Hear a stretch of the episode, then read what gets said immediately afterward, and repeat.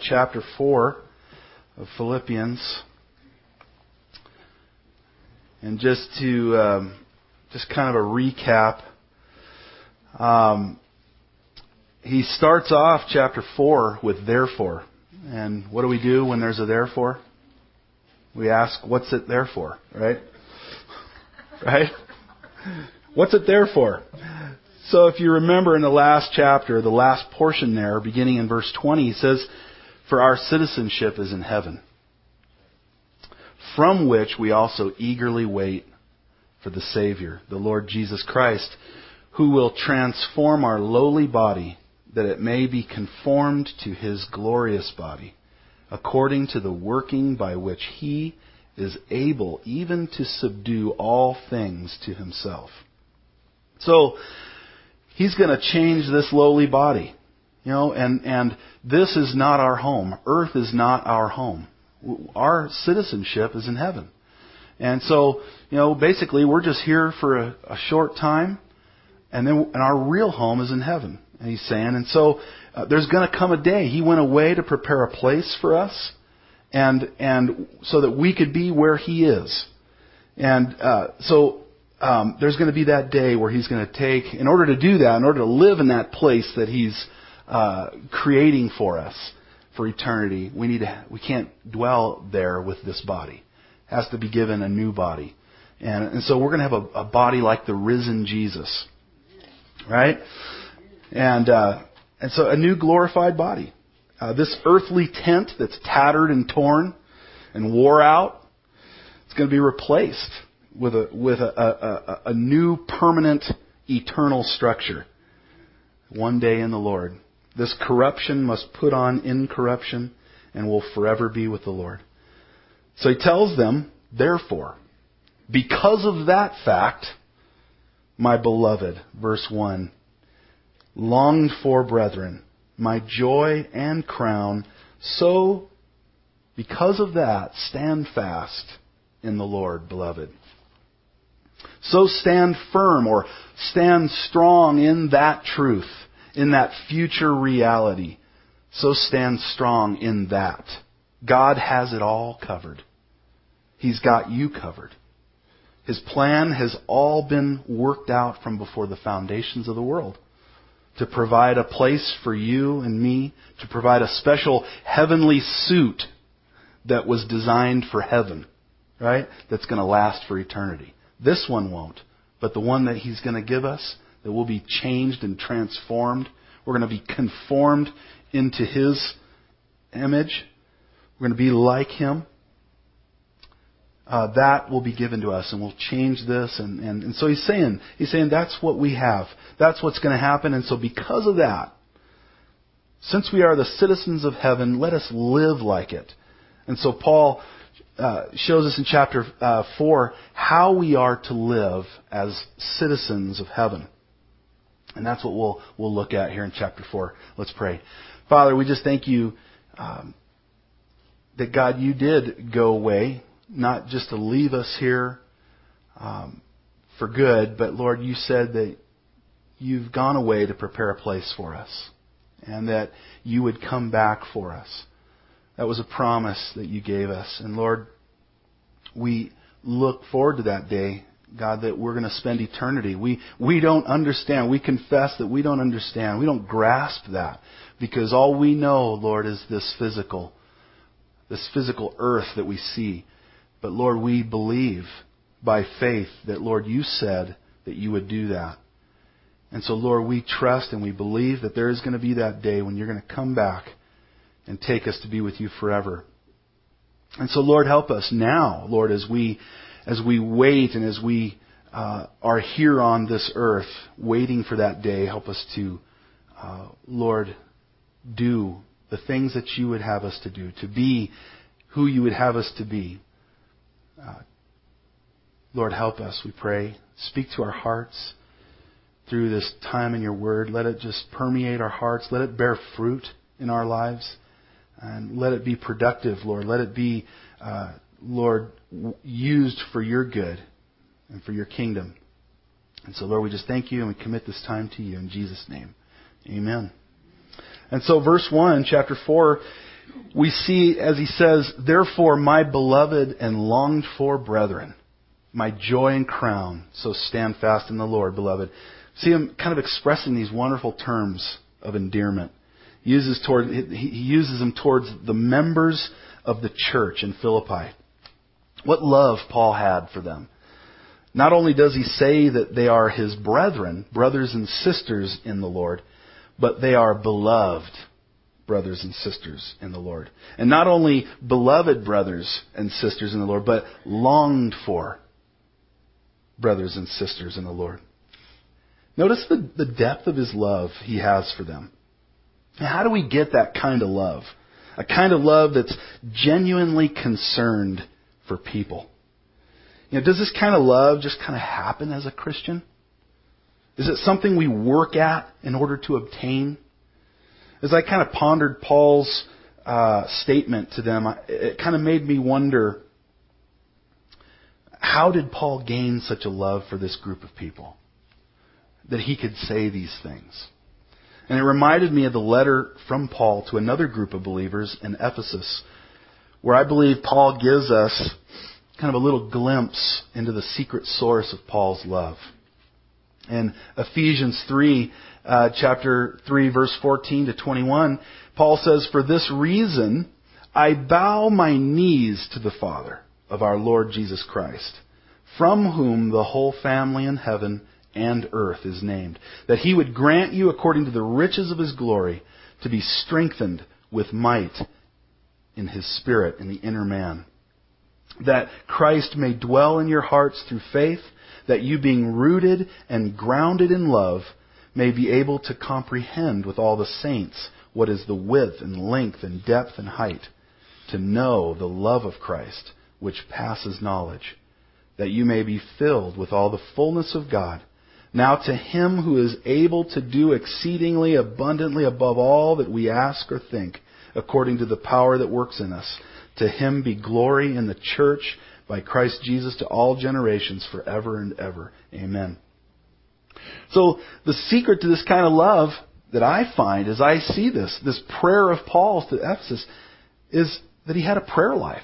It, it comes through prayer. When Paul prayed for the Ephesians, he probably prayed this for himself as well. That I would know the love of Christ which passes knowledge. In other words, some, it's something given through prayer, or something that is turned loose. So this love is something that's turned loose as we pray, as we pray to the Lord and ask. It's not something you read about and then try to somehow apply to your life. It's something that as Christians should be there automatically. Why? Because God is love. And if you have believed in the Lord Jesus, then you have God dwelling in your hearts. And so really it's a matter of letting His love come out by faith. How does that done? It's by prayer. It's through praying. It's be intercessing. It's coming to the Lord. He says, I bow my knees and I'm asking this for the Ephesians. Right? He asked that for himself.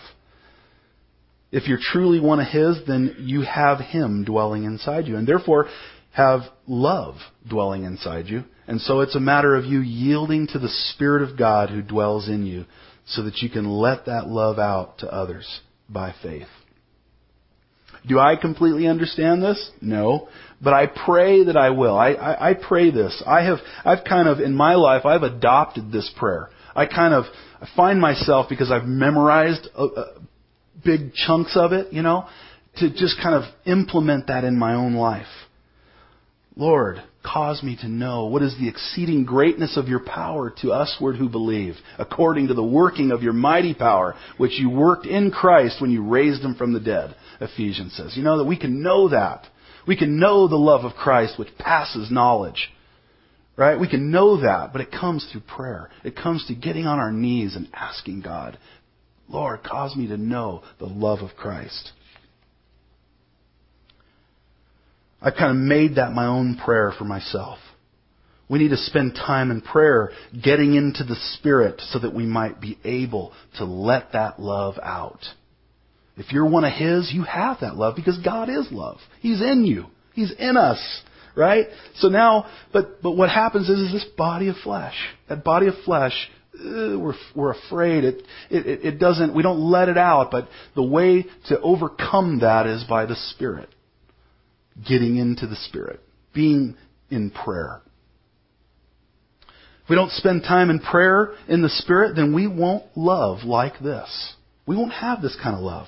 This is a tender-hearted, Christ-like love that God would have for us all to demonstrate to one another.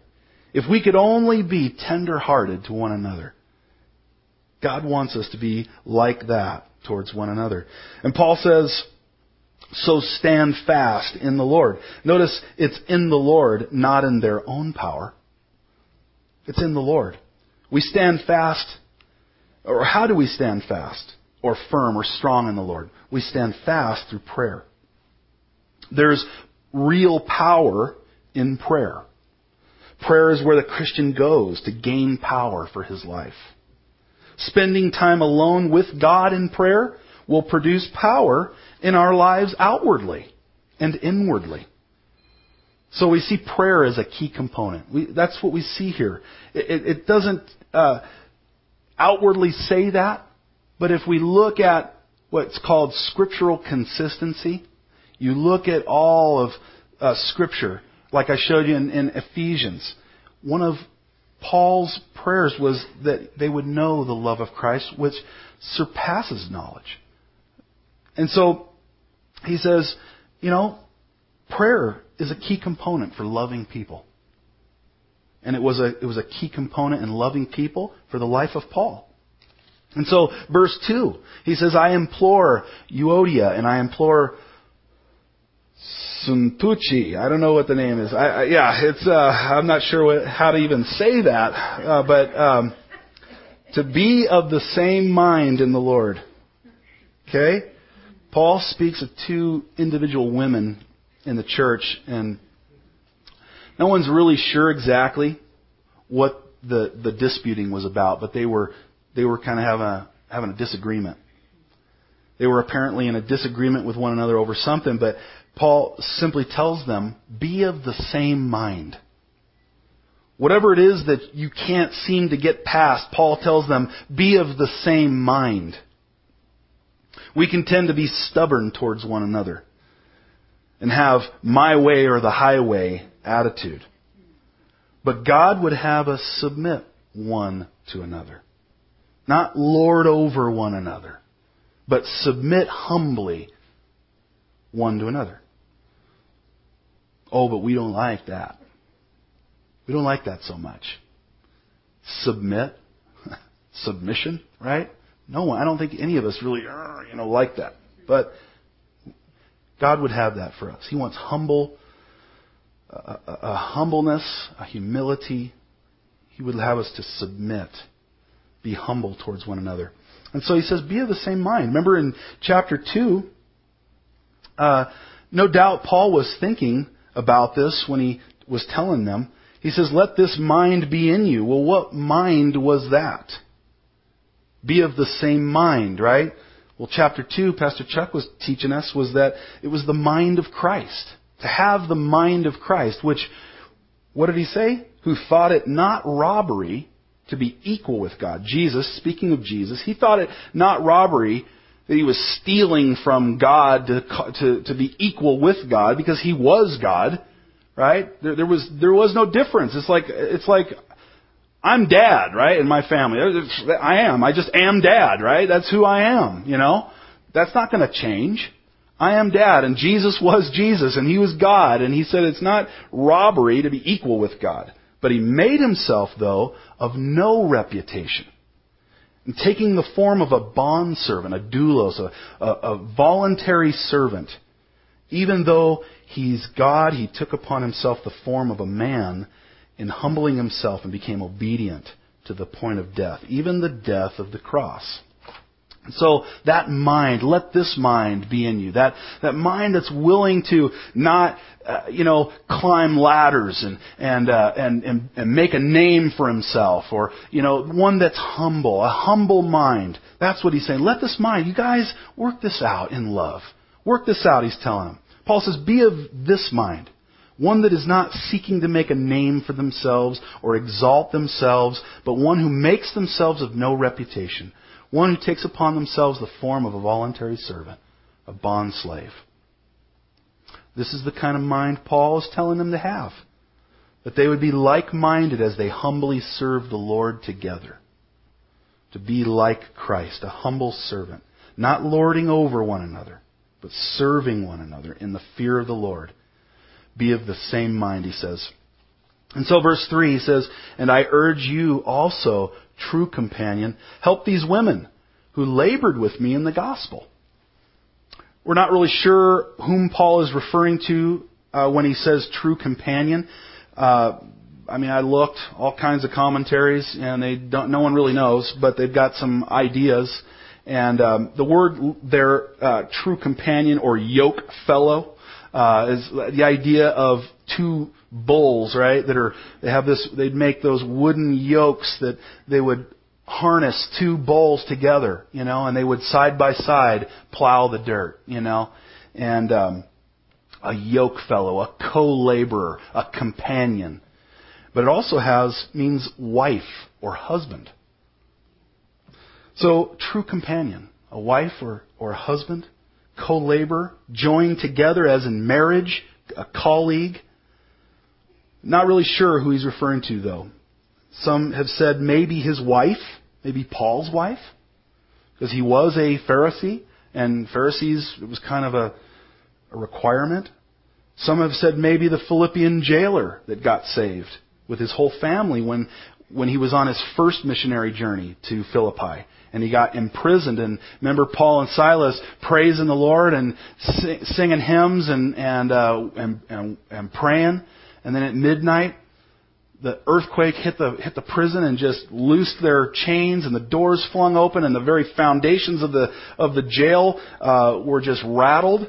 And and the uh, jailer thought that everybody escaped, and so he was about ready to kill himself. And Paul says, "Hey, hey, no, no, don't do that. We're all here. We're all here." And then he runs in and says, What must I do to be saved? True demonstration of God's power. You know, amazing. And, and, but some think maybe he's talking about that guy and his whole family that got saved. They don't really know. Then Paul mentions about a group of women who helped in the work of the ministry. When uh, Paul first went to Philippi, uh, he met some women down by the river. That was kind of a common thing when you couldn't have a Jewish synagogue uh, in a town. When they wouldn't let a, a Jewish synagogue be in a town, they would. A, a common thing was that they would they'd meet down by the river or down by the seaside to pray. It was a place to gather for prayer. And so that's what these ladies were doing. And then here comes Paul, and he meets them and begins to talk to them.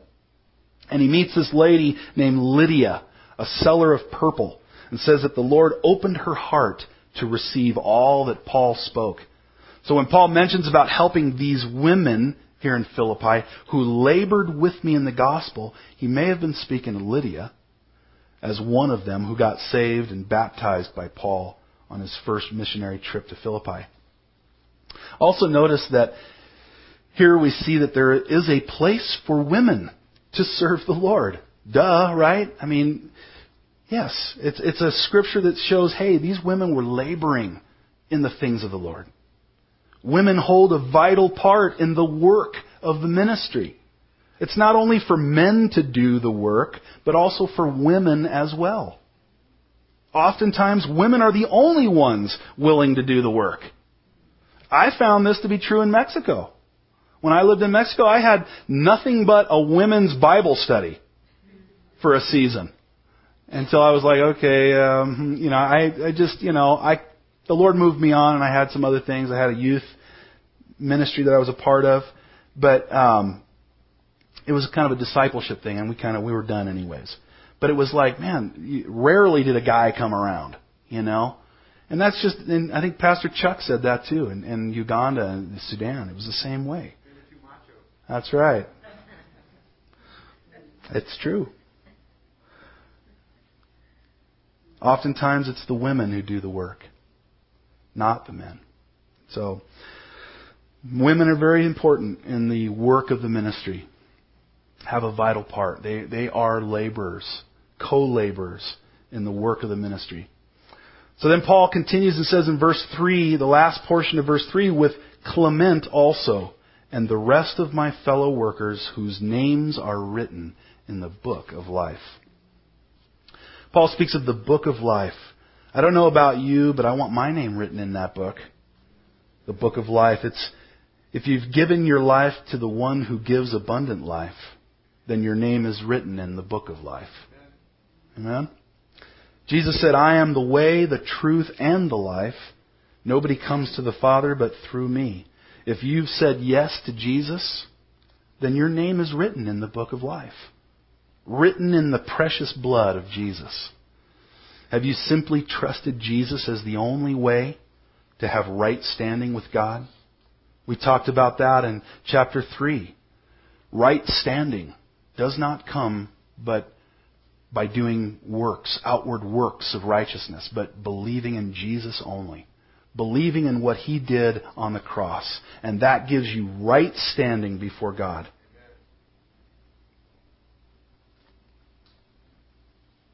If so, if you've given your life to Christ, then your name's written in the book of life. The Lamb's book of life. He was the Lamb who takes away the sin of the world. If we trust that and believe that, then our names are written in that book. And so verse 4 says, Rejoice in the Lord always. Again, I will say rejoice. Again, he doesn't say rejoice in your circumstances. We touched on this before. Uh, he says rejoice in the Lord. Why? Because unlike our circumstances, which change all the time, he doesn't change. He remains the same, steady and true. We can also rejoice in that our names are written in the book of life. There's so much that we can rejoice over in the Lord. Rejoice in the Lord. He says, remember, guys, uh, what it means to rejoice means to be glad. Remember, be glad. Us guys, we like that one, you know, because rejoice is like kind of kind of weird, you know. I mean, we we think that's kind of weird. Rejoice, rejoice, you know. I mean, I I can rejoice, I rejoice, but I like the the the word rejoice means to be glad. You know, be glad in the Lord. You know, we can be glad in the things that He's done. And so, you know, remember, He's that means be glad in the Lord. You know, a sad, sour Christian is no real witness of the good news of Jesus Christ. A lemon faced Christian ought not to be. We need to look to Jesus, the lover of our souls. In verse 5, he says, Let your gentleness be known to all. The Lord is at hand. Bible says gentleness, but some translations may say moderation. Um, the word means to live fair, or equitable, or fitting, or appropriate, suitable, proper to be lenient, yielding, or unassertive. In other words, live moderately, not extravagantly.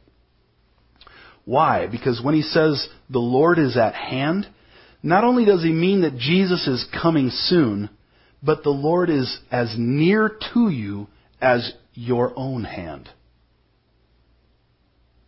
Jesus is coming back, no doubt, one day. I believe very soon.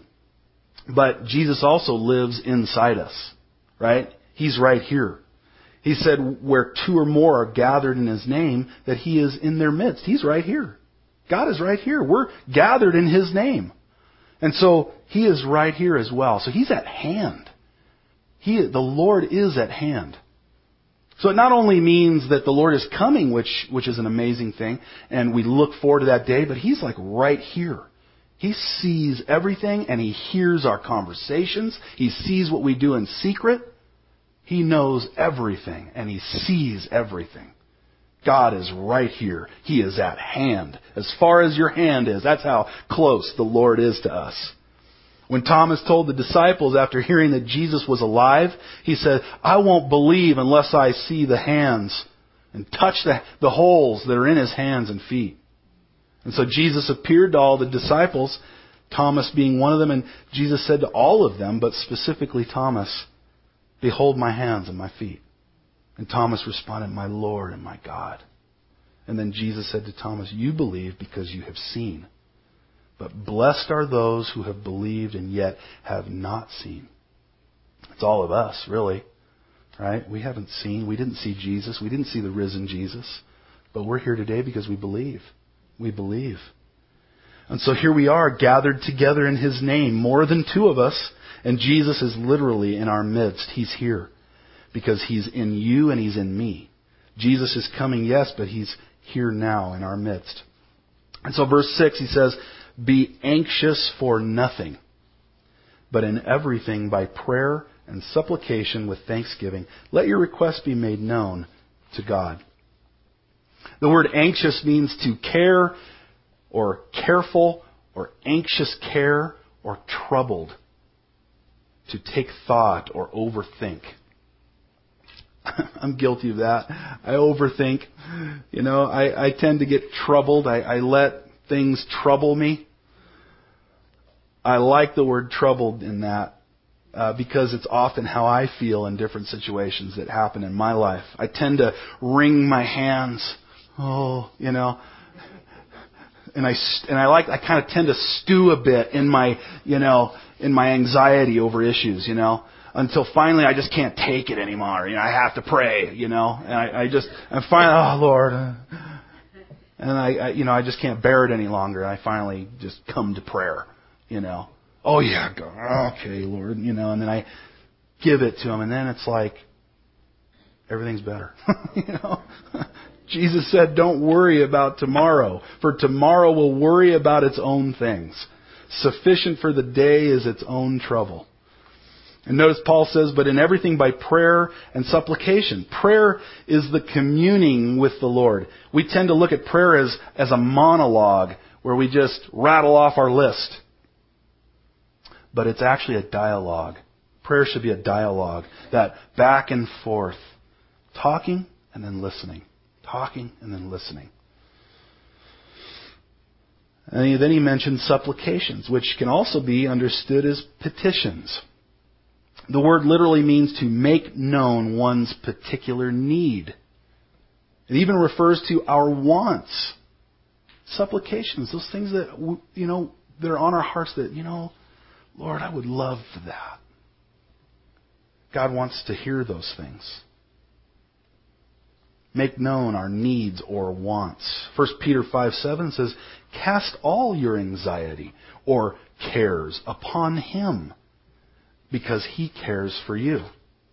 So we see that God cares for us and wants to hear us vocalize our wants and needs, not only for ourselves, but also for others as well. So supplication means to pray for our own wants and needs, but also pray for the wants and needs of others. To be lifting them up in the Lord. The things that maybe they're struggling with. Maybe they need.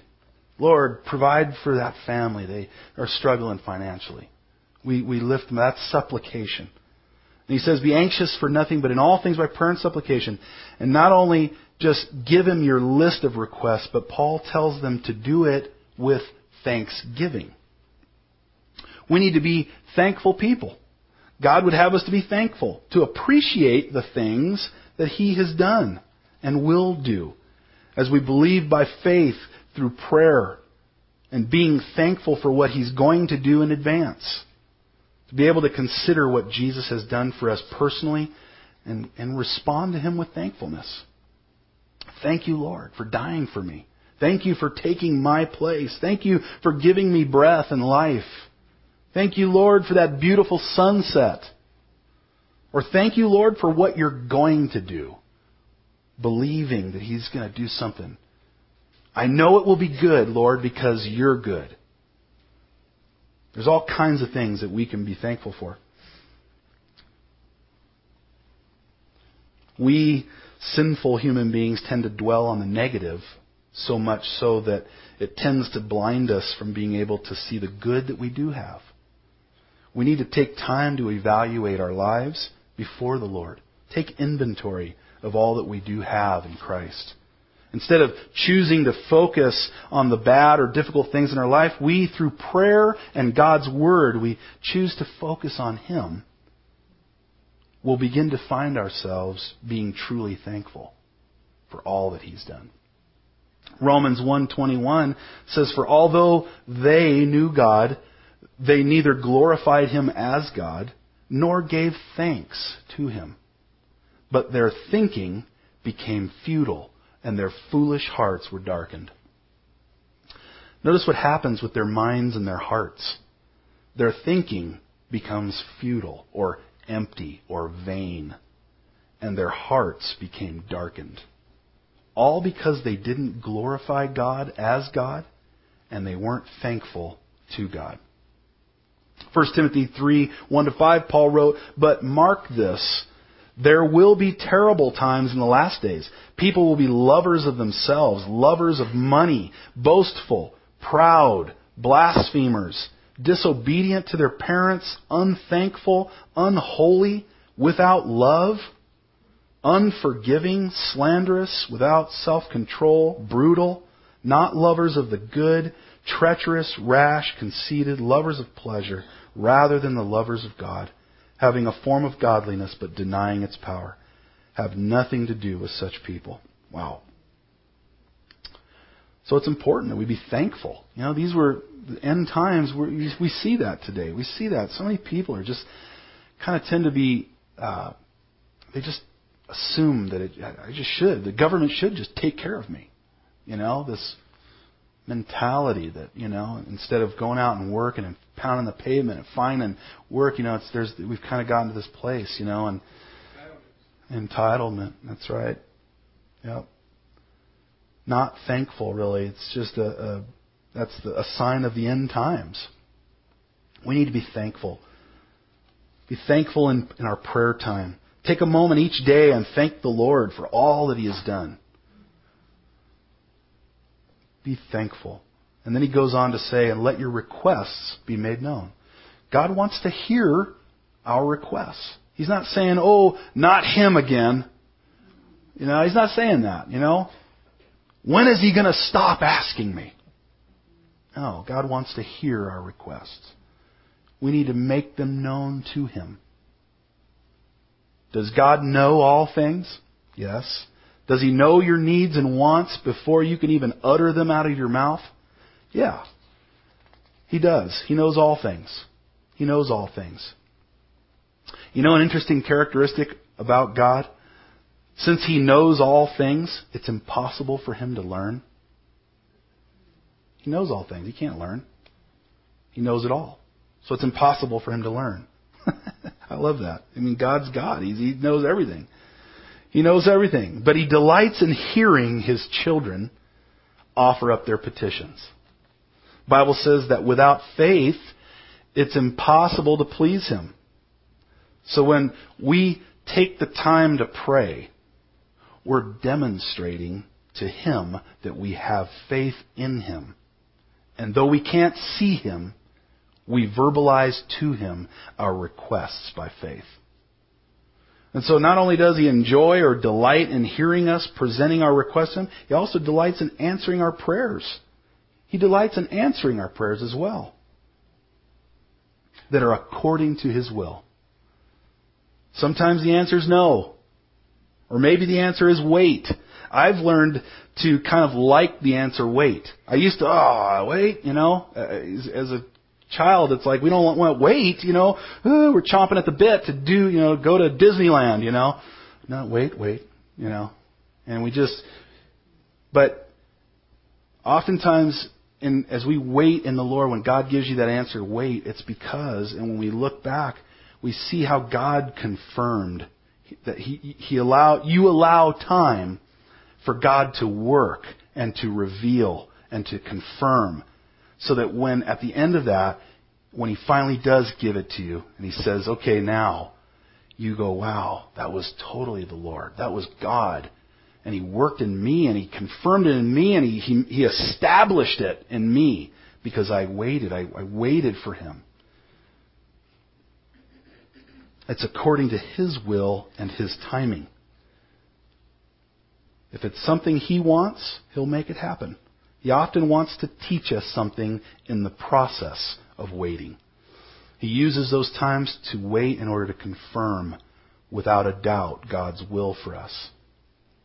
Verse 7, he says, And the peace of God, which transcends or surpasses all understanding, will guard your hearts and your minds in Christ Jesus.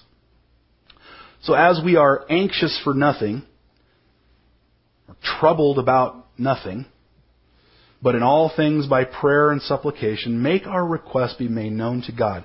There's a promise that comes in doing this. And I've experienced this in my life, and I'm sure you have as well.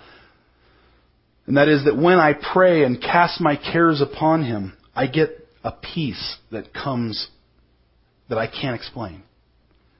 A peace that is of God. I, I, I pour out my heart to Him about all my cares and stuff, and all of a sudden I'm like, okay, yeah, you know, I, I can I can carry on now.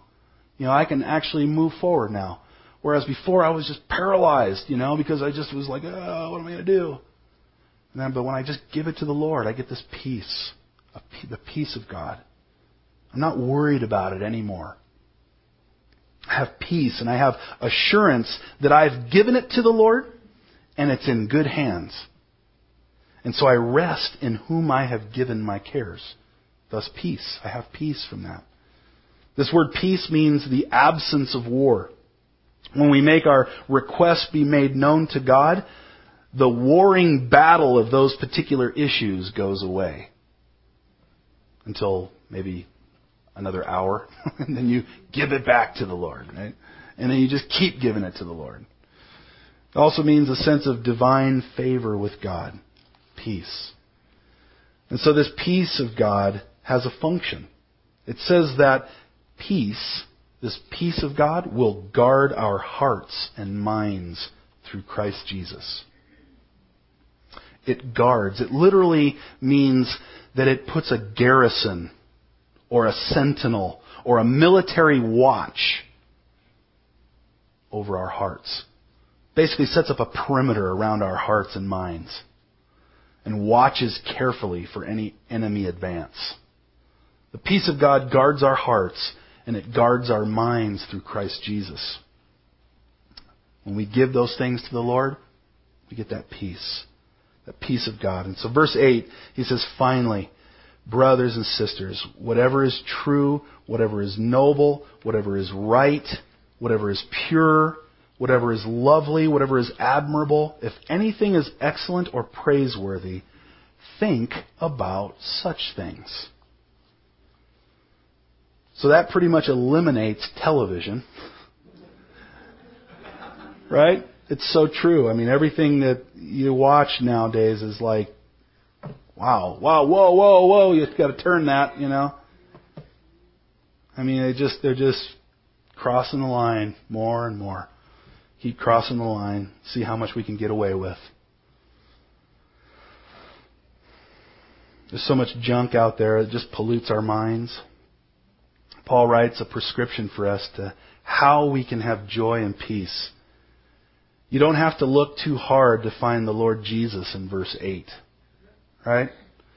Whatever is true, whatever is noble, whatever is right, whatever is pure, whatever is lovely, whatever is admirable, if anything is excellent or praiseworthy, does that sound like Jesus? He's all of that. Think about, think about Jesus, you know. If you just think about Jesus, meditate on Jesus, you'll be, you'll be just fine, I think, you know. If we just, you know, spent time just thinking about Jesus and the, and, and, and his, the attributes of Jesus, these attributes. You know, he is true. He's right. He's pure. He's lovely. He's admirable. He's excellent. Praiseworthy.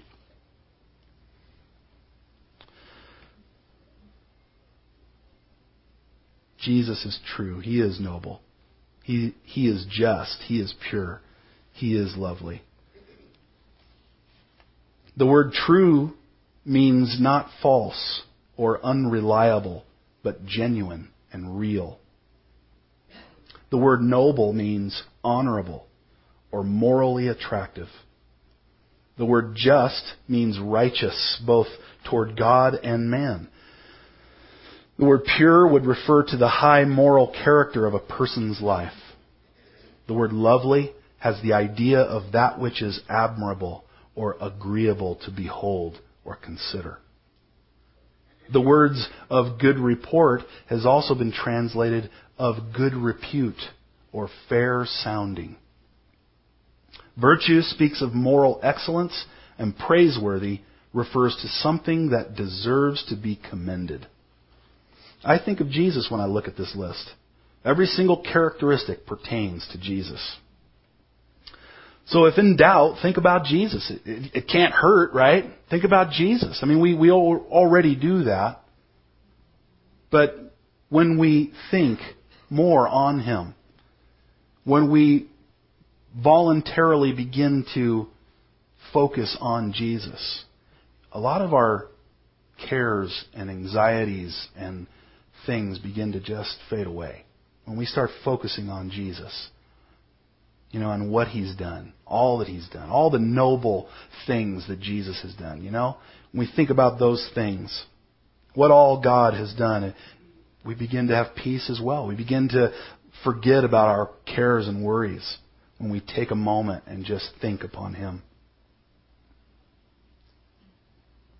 But how many people's lives have ended or are in kind of a constant state of depression because of the lies of the enemy that entered the mind like a flood?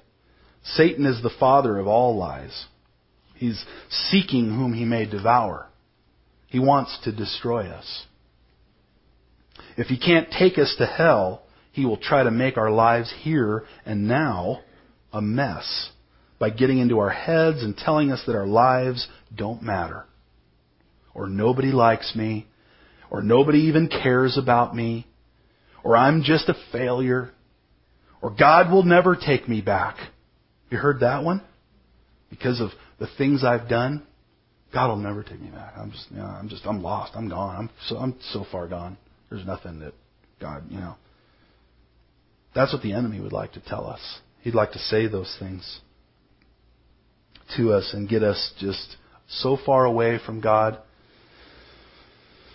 There's a, a something I learned, um, and it just it just helped me because um, I was susceptible, and I, I still am at times, of listening to those voices instead of listening to what God says. And um, uh, if whatever it is that you're listening to is driving you away from Christ, that's condemnation. Whatever is draw, drawing you to Christ, that's conviction. That's conviction. If you if you feel like, oh Lord, I'm sorry, that's conviction. You you feel conviction, you draw you're drawn closer. But if you feel like, oh, He doesn't love me, uh, I'm just I'm just lost, I'm just uh, there's no there's no hope for me, and then you just and you walk away from the that's condemnation. And He says He hasn't come to condemn us. And so this battle in our minds we, we have, we, we go through as Christians. You know, the enemy would love to destroy us. He would love to get us to think that we're not valuable to him, that we don't matter to him. But we do matter, for God so loved the world. God so loved the world. We, we are that pearl of great price, remember? That's in the world, that He sold everything so that He could get. He sold it all. He gave, he gave up everything to buy that chunk of land called the earth, the world, because he knew that there was a pearl buried in that chunk of land. That pearl is us. We are that pearl of great price. God wants us to know that today. We're precious in His sight. God loves us.